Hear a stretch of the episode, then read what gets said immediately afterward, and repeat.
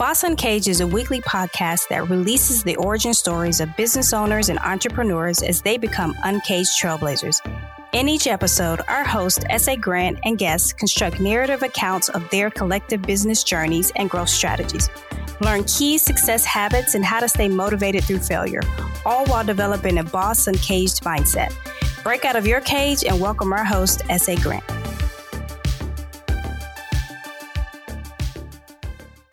Welcome, welcome back to Boss Uncaged Podcast. On today's show, it's going to be an interesting particular episode. Um, our guest today is Bharat, and he has a YouTube channel called "What What's It's Worth." And I want you to really think about the definition of that. It's not necessarily like the, the, the value of a car or the value of an individual person. It's like, what is your business really worth? So I'm not going to take away too much of his thunder. I'm going to let him kind of do more of the introduction to kind of tell you more about that YouTube channel. So, Bharat, go ahead, man. The floor is yours. Janelle, thank you for having me, man. I appreciate it. Um, yeah, I mean, I'm a valuation expert, and I've been fortunate or unfortunate to have valued some of the most uh, interesting or unique assets in the world. Um, and I created my YouTube channel because I want to lift the veil, if mm. you will, um, and explain to people that they can just personally value anything and everything by themselves if they just know what to do and what to look for. Um, my channel is. Um, uh, uh, I, I, guess uh, allergic to geek talk. Uh, um, you know, people in my world love geek talk, and I can go toe to toe with anybody on geek talk, but I feel that does not help people. So uh, my videos are very simple, concise, and hopefully entertaining. Mm-hmm. I mean, yeah. So it was, so it's funny. Like you know, before I usually do podcasts, I try to do a little bit of an evaluation of, of who I'm going to interview, and just to be kind of transparent with my listeners, is, is I'm coming into that space of podcasting to where people are falling into my lap. Like, prime example, you reached out to me. This is the first time we're mm-hmm. meeting, but I think this is going to be a very mm-hmm. interesting conversation. And so I'm looking at one of his videos, and he's talking about um, economic benefits and you know the V minus B over C, and I'm sure he could dive into the, the, the talk shortly. But come to find out, you did an evaluation on the Brooklyn Bridge, is where I'm originally from, and you did an evaluation an evaluation on the Atlanta airport where I currently live. So let's let's talk about that journey a little bit, right? Like, how did you even get into the opportunity to doing an evaluation on on two epic pieces of land? Um, you know, it was very serendipitous. I I I was a young kid working for a company called American Appraisal. It was the largest and the oldest valuation firm in the world. In fact, they founded the valuation business in America mm-hmm. um, in 1895. Mm-hmm. And my boss one day comes up to me and says, Bharat, we got this contract to value the Brooklyn Bridge. And I was like, okay, fantastic. Who's doing it? He's like, you are. I'm like, okay. uh, I'm like, you know, I've never appraised a bridge in my life. Mm-hmm. And you want me to start with the Brooklyn Bridge of all things. And he's like, yep, that's what we're going to do. And then he also says, uh, oh, by the way, I'm going to give you three guys whom you got to train on the job. I'm like, damn okay all right. Um, so you know what are you going to do? You sort of just keep working and uh, figure it out along the way. Um, so i did and it wasn't uh, as i looked through the proposal it just wasn't the brooklyn bridge and i can talk to you about this because you are from new york so you know all the details. So it included the george washington bridge the tappan zee bridge um, the Triborough Bridge, mm-hmm. the Battery Tunnel, the Lincoln Tunnel, mm-hmm. um, uh, Grand Central Station, um, 41 sec- 42nd Street, uh, Times Square Station. Um, yeah. Basically, all the infrastructure owned by the um, New York City MTA. Mm. So, you know, Men in Black, when you are walking through that exhaust chamber, you know, with the fans rolling and this guy sitting here, you know, who's just bored out of his mind, you know, the battery tunnel entrance, I have appraised the battery tunnel entrance. Hmm. So uh, I've been fortunate, as I said, or unfortunate to be uh, thrown in deep end um, and to have valued such assets. So, I mean, at first when I heard the Brooklyn Bridge, I'm sitting there, you know, because I'm, I'm 50% creative, 50% analytical, and I'm sitting there like, hey, well, there's no toll plazas on the Brooklyn Bridge. So, like, what's that? Is it like more of a historical value? Is it more like a landmark value? Like, how the hell do you get an evaluation if there's no cost associated or no revenue stream associated to it. So I mean, you just alluded to it. I mean, like obviously the tunnels, there's lots of value with the reoccurring revenue stream. So just go into that a little bit more. Like, what does the evaluation process look like? I mean, what are you saying has value versus what doesn't have value? That's a great question. So, first question I always ask as evaluation expert is what do you need evaluation for? Mm-hmm.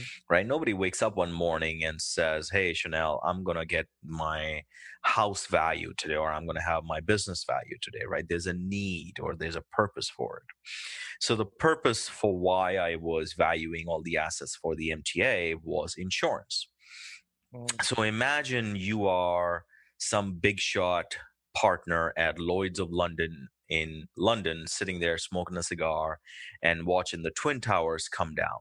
Mm and you're going, holy shit, yeah. I might have actually have to pay out these premiums someday because they were more than happy to collect these mm-hmm. premiums. But you know, when it came down to assessing the risk and understanding it, they were scared because they're like, wait a second, these infrastructure assets are underwritten by us.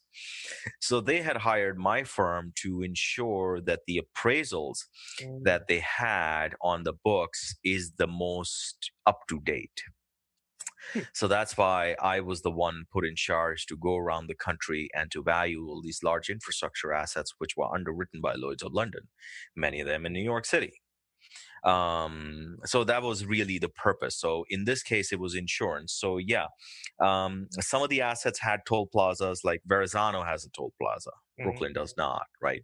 Um, so when you're looking at valuation for insurance purposes, I need to consider the income from the asset, but at the same time, I don't have to consider it because it's not relevant. If the bridge were to come down today, they're going to have to rebuild it. And that is really the, uh, they're looking for replacement cost of the bridge. That, okay, gotcha. a similar bridge, similar functionality, similar capacity. What might it cost to the underwriter to rebuild that bridge? Hmm. That makes perfect sense. So uh, we're new to each other, so I, I also I hold an insurance license as well in multiple states. Nice. So, so I so I'm more so on like the life insurance side, so I understand like the value add that, that you're describing, and a lot of people I always kind of explain to them, understanding that with car insurance, you're paying a premium if that car was ever to get into an accident, to they'll replace that car life insurance, you're not going to replace a life. What you're going to replace is the income. So what you're talking about is kind of like that gray area with a property. We're not going to essentially replace the income of the bridge. We're going to replace the cost of what it's going to cost us to rebuild the bridge. Is that correct? Precisely. And when yeah. when when when I say rebuild, that does not necessarily mean they need to put in the exact same Brooklyn Bridge, you mm-hmm. know, again. You know, it, mm-hmm. it could be a different design.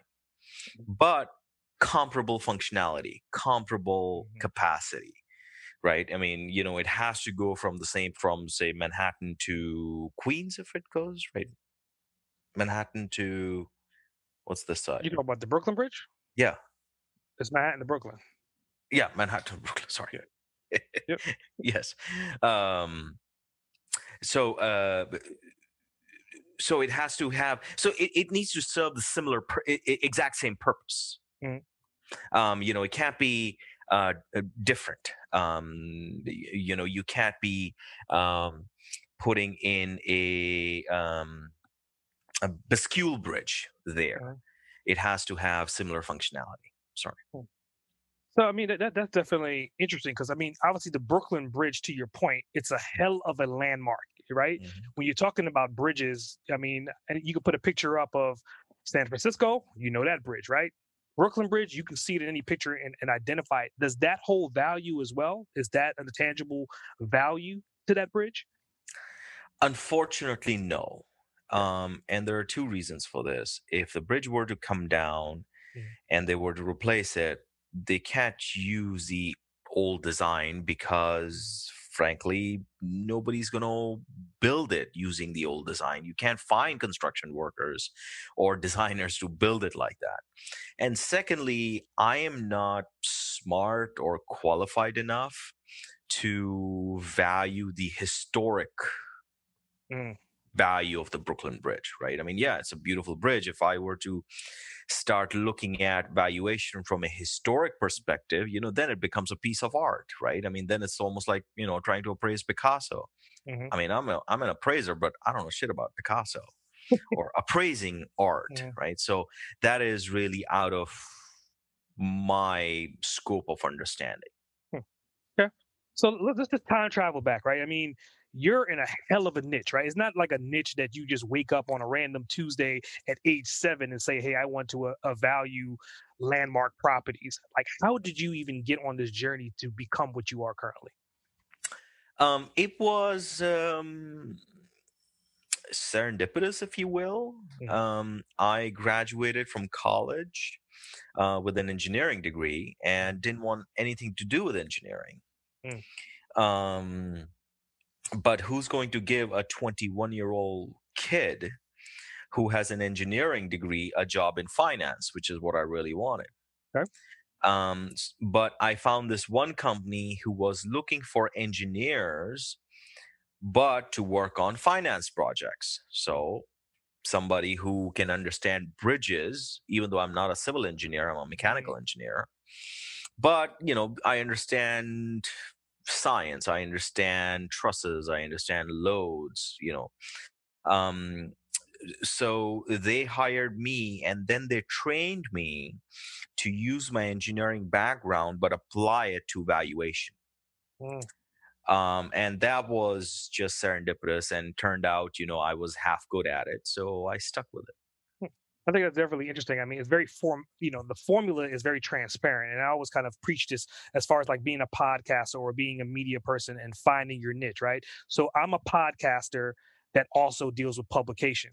So if I was to cross reference my niches, it'll be books and people that are creating books and authors. And it's also people that are creating podcasts and creating content. That's my cross niche. So you did the same thing. You have an engineering background and you wanted to get into finance. So you found a tunnel to figure out how do I put both these niches together. So you became more finance, but you specialize in engineering essentially. Very much so. So, say for example, if somebody wants to um, you know, become a news anchor in Tampa, mm-hmm. right? You can't just go and become a news anchor in Tampa. You know, you either first go to Tampa mm-hmm. and find a job in broadcasting or some kind of media and then move your way up to news anchor, or you become a news anchor or you find your way up to broadcasting in, say, Charleston, South Carolina, and then find a position in Tampa. So there's mm-hmm. always got to be an intermediary step mm-hmm. or steps mm. um, to get to where you want to be. So, for example, I created my YouTube channel because I really want to have a show on Netflix. Nice. For um, educating people about valuations, about businesses, about houses, about cars, about investments. Mm-hmm. So YouTube for me is an intermediary step because nobody knows who the hell I am, mm-hmm. and nobody, frankly, would give a shit. Right? I mean, there's so many schmucks like me who want to be on Netflix, but what are they doing about it? Exactly. Right? So I decided that, all right, well, I want to be on Netflix. Well, people need to see me and like my work and see what I can create. So I created the YouTube channel. Right. So if you see my YouTube channel, I'm not a regular YouTuber. You know, I'm not going like this, going like, "Hey guys, how you doing?" You know, I, you know, I don't do that shit. Yeah. Um, you know, if you see my episodes, you know, the production value is pretty high. It's all scripted at mm-hmm. this time. Uh, but the production value is high, and my director works very hard to make sure that the feel that we're giving, even though my episodes are short, um, he ensures that the feel that we're giving is almost like this is a broadcast or a streaming show. Mm-hmm. It's not a YouTube show, and people respond to that.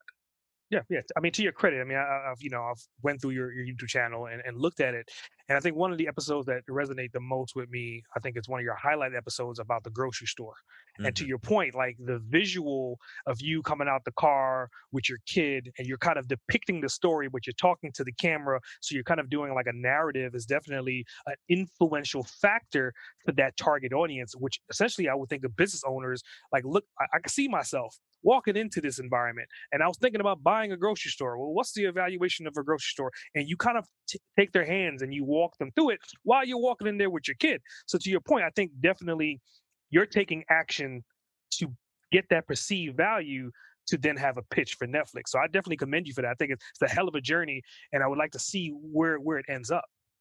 Yeah, thank you. Yeah. No, it's been uh, it's been fun and that's where I want to be. I want to be on Netflix or broadcast TV because I think this can really help people. People want to know what things are worth. And, you know, back in the day, people wouldn't know. Over the last 15 to 20 years, uh, Chanel, um, valuations have become a very important part of our lives right? The stocks we buy, or the houses we buy or sell, or the cars we buy or sell, or whatever we do, the college we go to, everything has a value and a perceived value. But once you understand what valuation is and what increases value and what decreases value, it can really help with your life. No different than understanding how to deal with credit card debt or dealing with a bank or dealing with a mortgage. You know, you should know how to value things. True. That's very true. Very true. So on this journey, right now you're doing evaluations. You're not just doing a mm-hmm. house appraisal. You're doing like multi-billion dollars evaluations. Like, what's the worst experience you've encountered on this journey of evaluating such high ticket items? Um, it is scary many a times, mm-hmm. you know, that uh, nobody trains you for doing these kinds of valuations. You know, th- there's no go to guru. You know, you are the guru. You have to declare yourself as the guru because you are committing to learning everything that needs to be learned to do the evaluation correctly. Mm-hmm. Um, so that is a scary part. And it is also probably the most exciting part that there ain't no book. Nobody has a YouTube channel saying that how to appraise a Brooklyn Bridge. Nobody's written the book on this. There's no cliff notes, yeah. right? Whatever you uncover, whatever you discover and learn and you apply, that's the go to standard. Hmm. So it is scary and exciting. Nobody's done this. Got it. So in your business structure, right? I mean, obviously you have a financing, a completely different understanding and more in-depth understanding than most people. How is your business structured? Are you like a C corp, a S corp, a LLC? Uh, we're an LLC. Okay.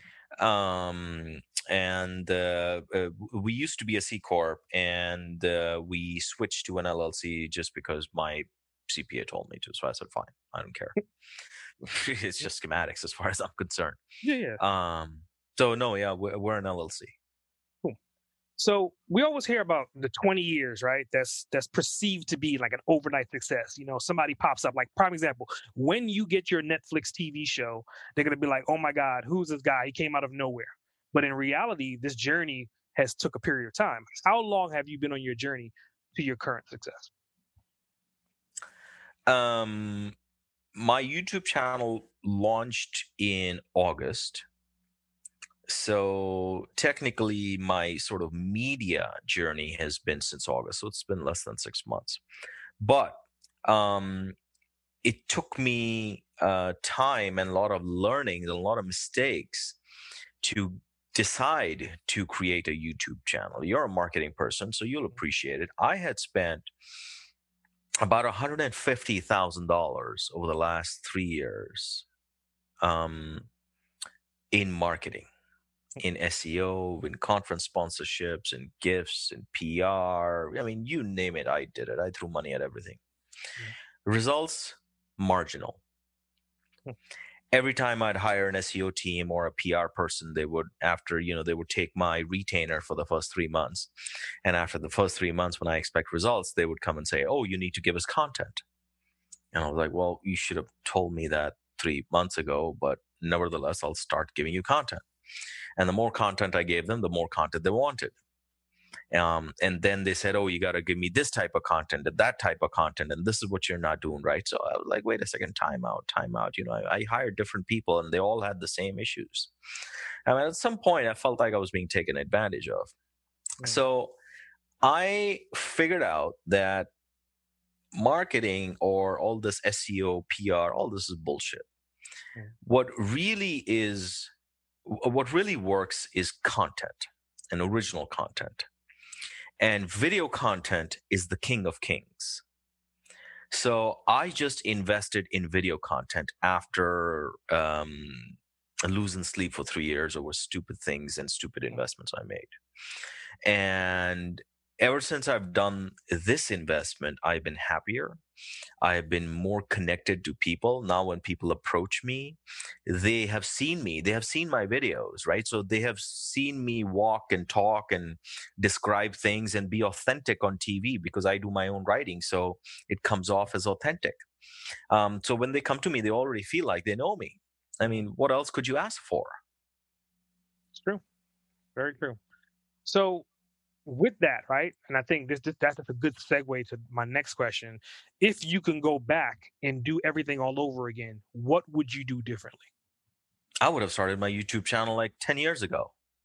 Hmm. You know, just let people see me and talk to me and just keep educating people and sort of writing blogs or, you know, spending money on SEO or hiring PR people. Mm-hmm. I would have just created a YouTube channel nobody in my business has a YouTube channel. Nobody has put in this kind of effort into marketing and into education. Mm-hmm. People are writing blogs, but let's face it, how many people really read anymore? Right? If I want to learn anything, I just go to YouTube and type whatever I want to learn about, and it pops up. Yeah. The only thing that doesn't pop up is if I want to learn anything about evaluation. So if I want to learn something about, hey, what is a podcast worth? No, there's no video. If I want to learn something about what is a hotel worth, there's no video. If I want to learn something about what's an e-commerce company worth, there's no video except for mine. Hmm. Hmm.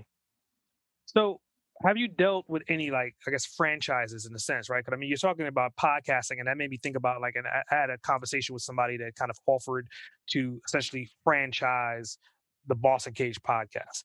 So diving into that, like where would you start in evaluating a podcast in that market? See, at the end of the day, it really mm-hmm. depends on the uh, the quality of the content mm-hmm. and the um, recurring audience. Mm-hmm. If you have um, set audience that are your fans and they listen to you day in day out mm-hmm. that's what's valuable.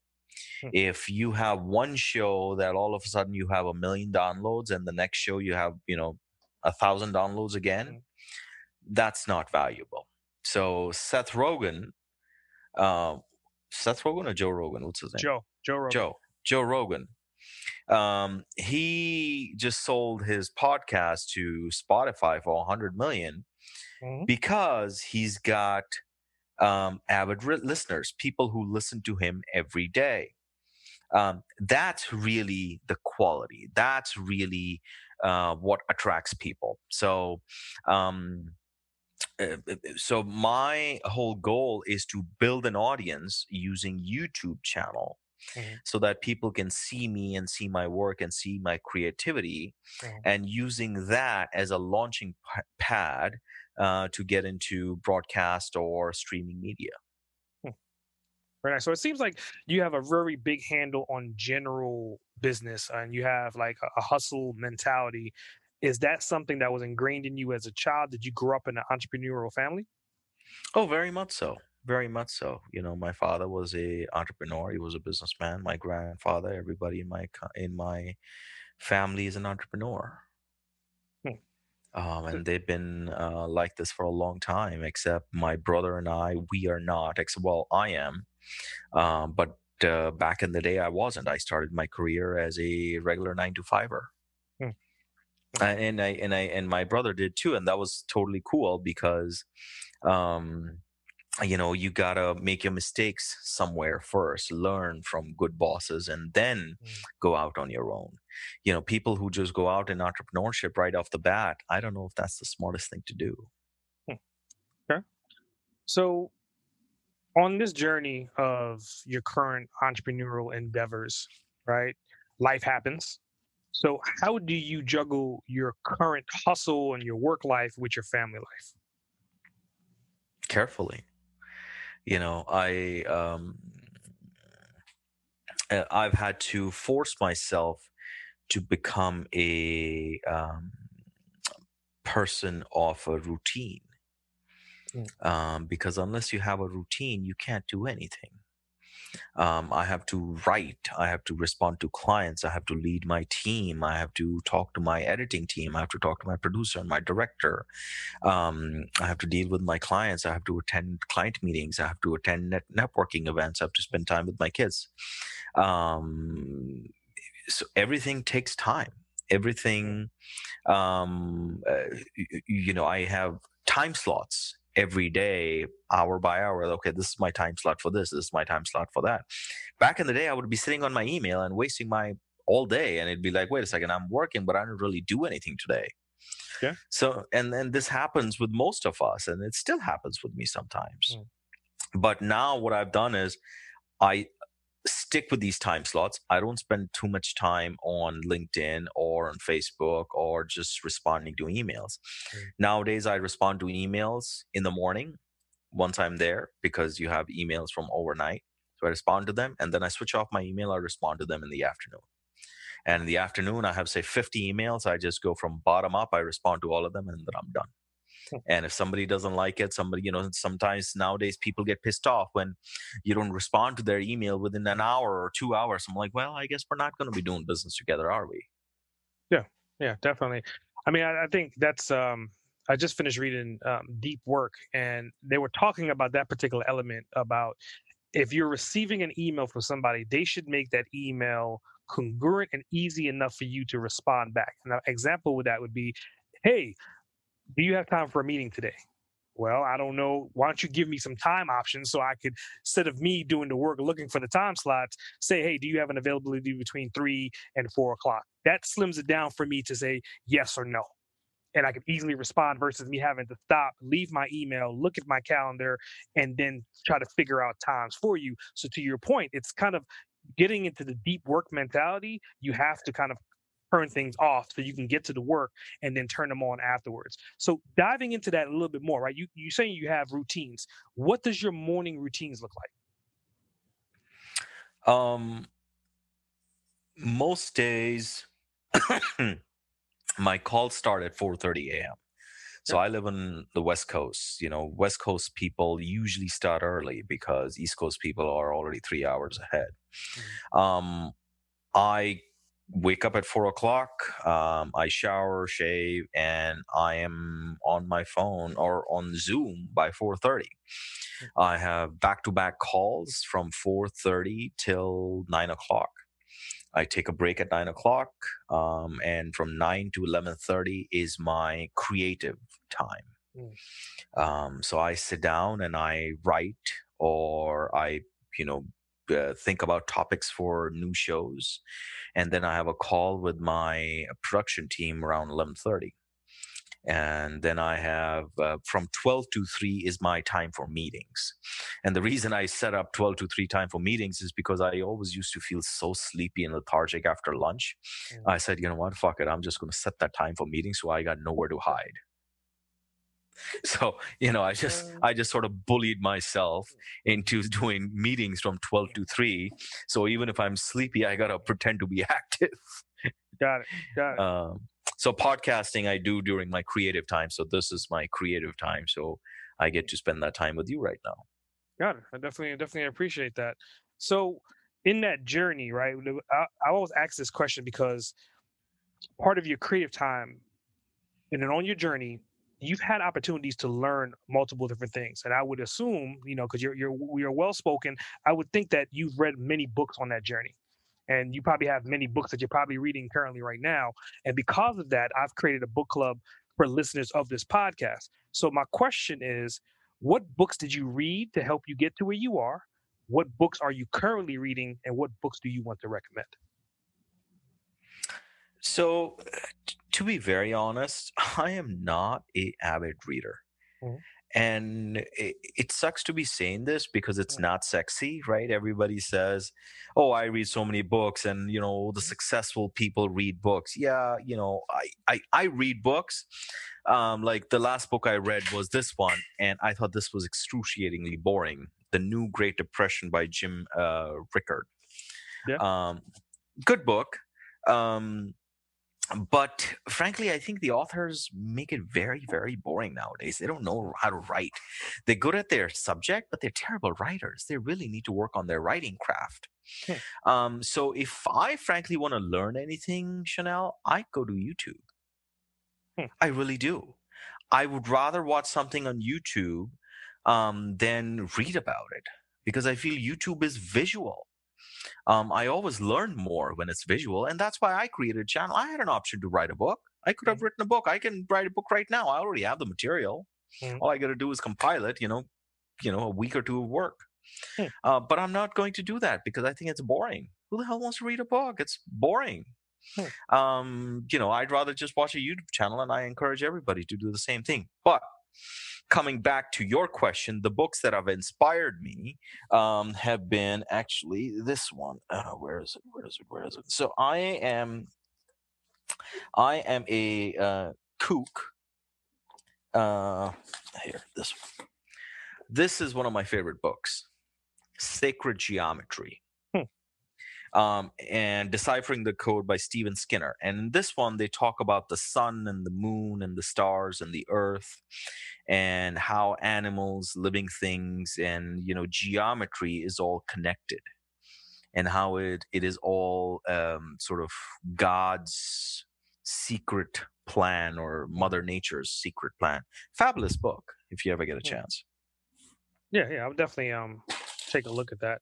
I think it's definitely um, just going back to, to, what you said and to your point. For the longest, I hated reading books, and then I got to the point to where I started listening to more audiobooks and watching videos. Yeah. So it's it's kind of like that that point now to where how could make the content make the content a little more richer and i could still if i want to multitask or if i just want to kind of lay back and listen to something so I, I definitely think that you're you're in the right direction in the right space as far as how could we make that content a little bit richer for example, your podcasting. You think the work, your body of work, is anything less than a book?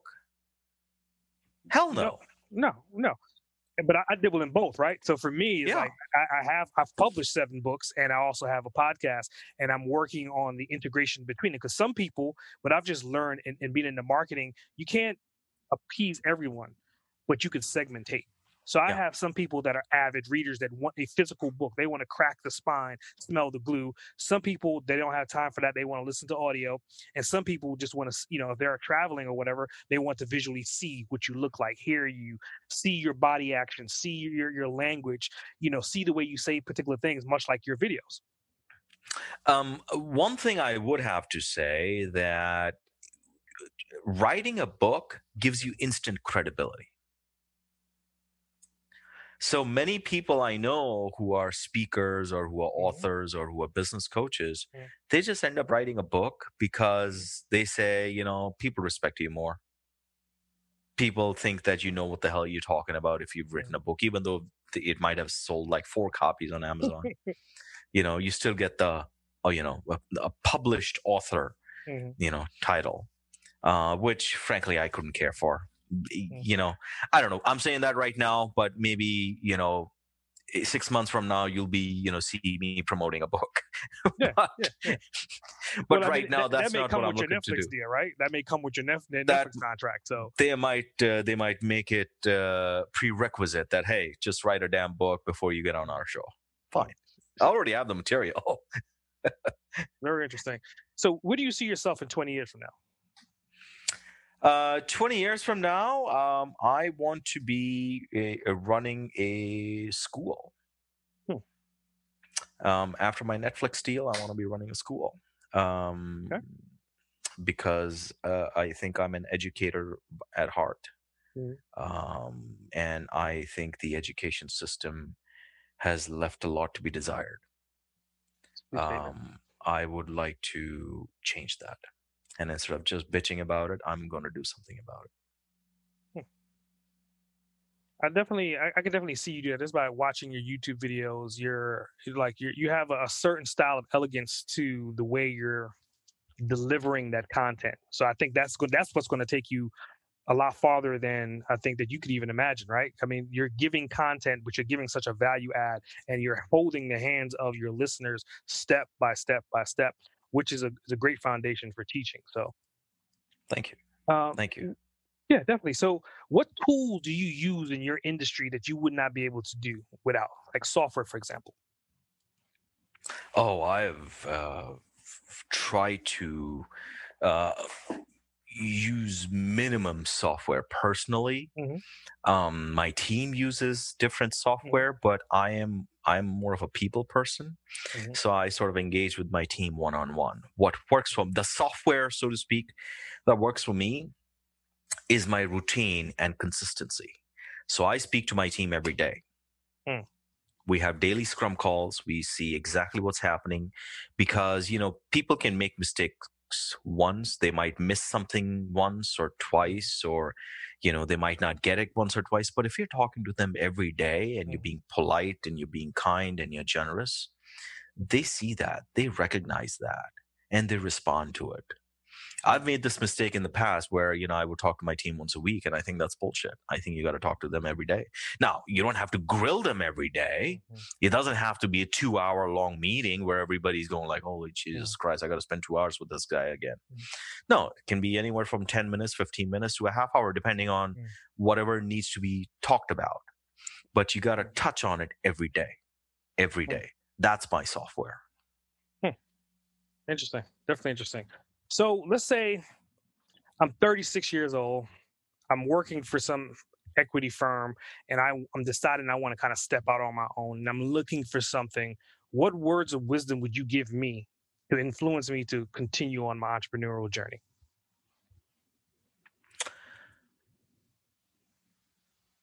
um, whatever time you think it's going to take you to break even, or how much ever money you think you need to break even, Mhm. m- estimate the maximum you can. Right. So, Mm. so if you think it's going to take you six months to break even, are you really sure six months is the maximum time you can think of? It probably is going to be nine to 10 months. And if you say it's nine to 10 months, it's not going to be nine to 10 months, just double that. It's going to take you 20, 22 months. So, whatever is the highest number you can come up with to estimate your time to break even, double it because it always does.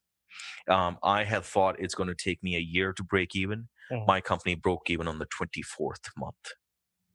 Um, usually companies that I, I knew this going in that you know usually com- it takes 24 to 30 months for companies to break even but i was young and stupid and ambitious i said oh i can make it happen in 12 months no way Hmm. you know took me 24 months Okay.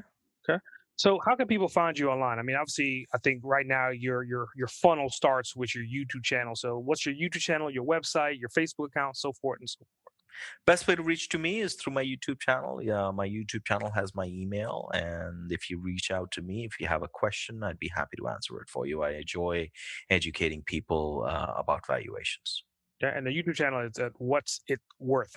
What's it worth and uh well, yeah just so just go to youtube put what's it worth barat it'll pop up there aren't too many barats on youtube This is right. It's, it's funny that, that, that you brought up that name, right? And and it's going back to like the episode that I had with Damon, and before the show, we was talking about like how our names kind of throw people off. So like Damon, people always throw off his name, and I was like Chanel to Chanel, and I get Chantel, Shinobi, and everything else. So a couple times in this show, you you said my name like Chanel, and I was just kind of like, and I, I'm smiling internally, but I, I want you to get that that thought across.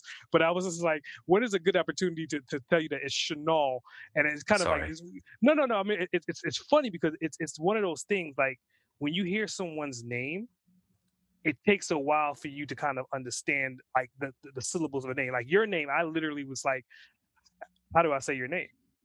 And then trying to figure out how do you say your name. So this is a, like a good example of when you meet someone for the first time, you kind of have to kind of go through these things to kind of figure out. So moving forward, I think both of us are going to understand each other's name, right? I know how to say your name, you know how to say my name, and then moving forward, we have an opportunity to, if I decide to send somebody to your direction, I'm not going to mess up your name in, in, in that instance, right? Oh, you got my name right uh, right off the bat.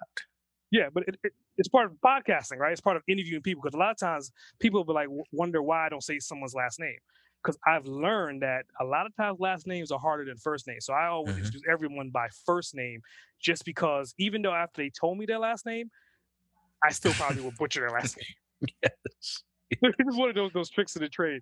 So I mean, going into to the bonus round, right? Um, if you could spend 24 hours with anyone, dead or alive, who would it be and why? No question in my mind. Has to be Teddy Roosevelt.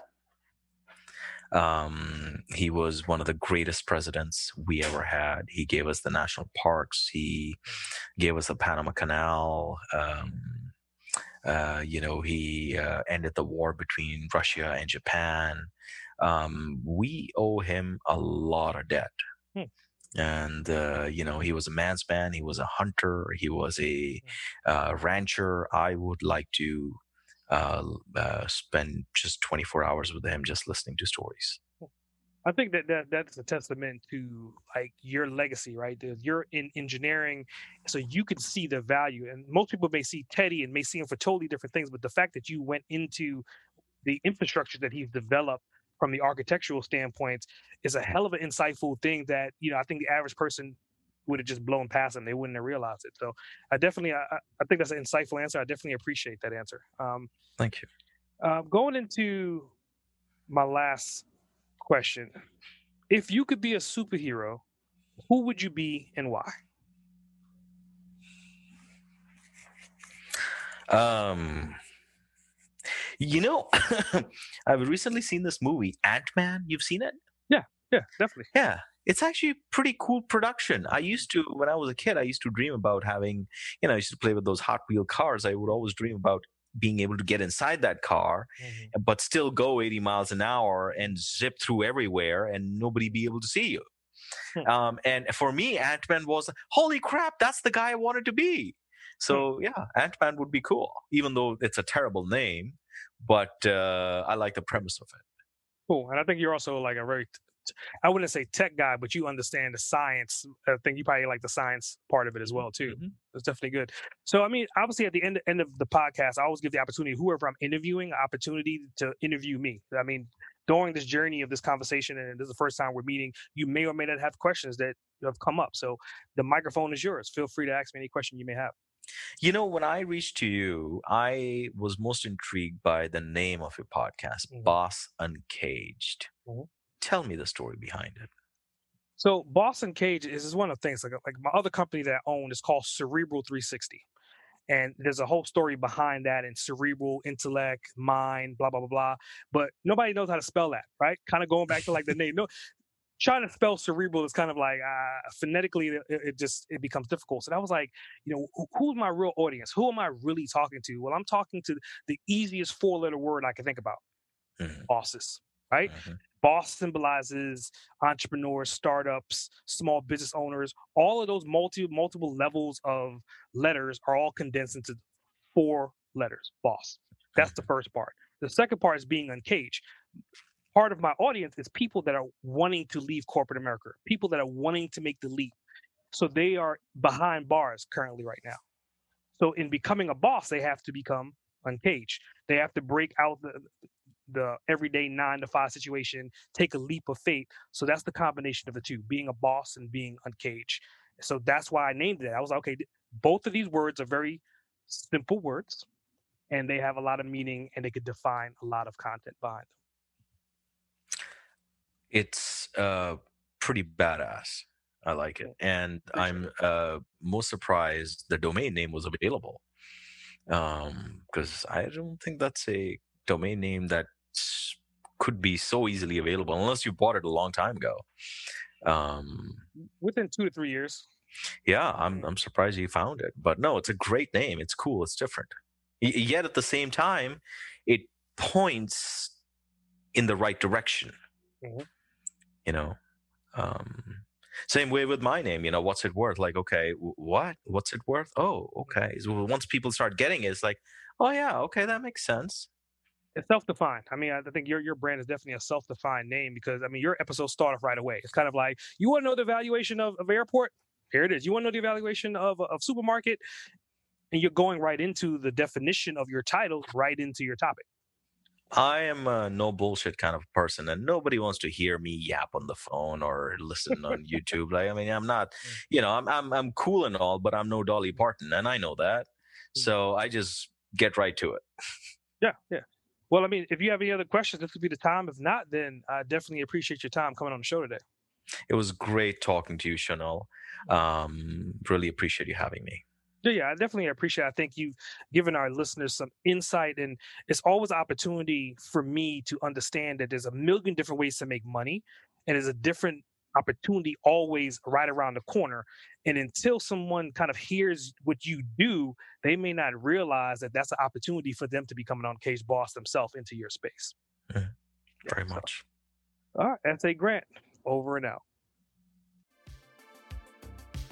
Thanks for tuning in to another episode of Boss Uncaged. I hope you got some helpful insight and clarity to the diverse approach on your journey to becoming an uncaged trailblazer.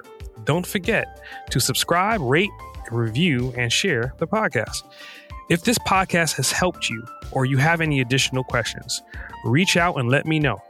Email me at ask at sagrant.com or drop me your thoughts via a call or text at 762 233 BOSS. That's 762 233 2677. I would love to hear from you. Remember, to become a Boss Uncaged, you have to release your inner beast. S.A. Grant, signing off. Listeners of Boss Uncaged are invited to download a free copy of our host, S.A. Grant's insightful ebook, Become an Uncaged Trailblazer. Learn how to release your primal success in 15 minutes a day. Download now at www.bossuncaged.com forward slash free book.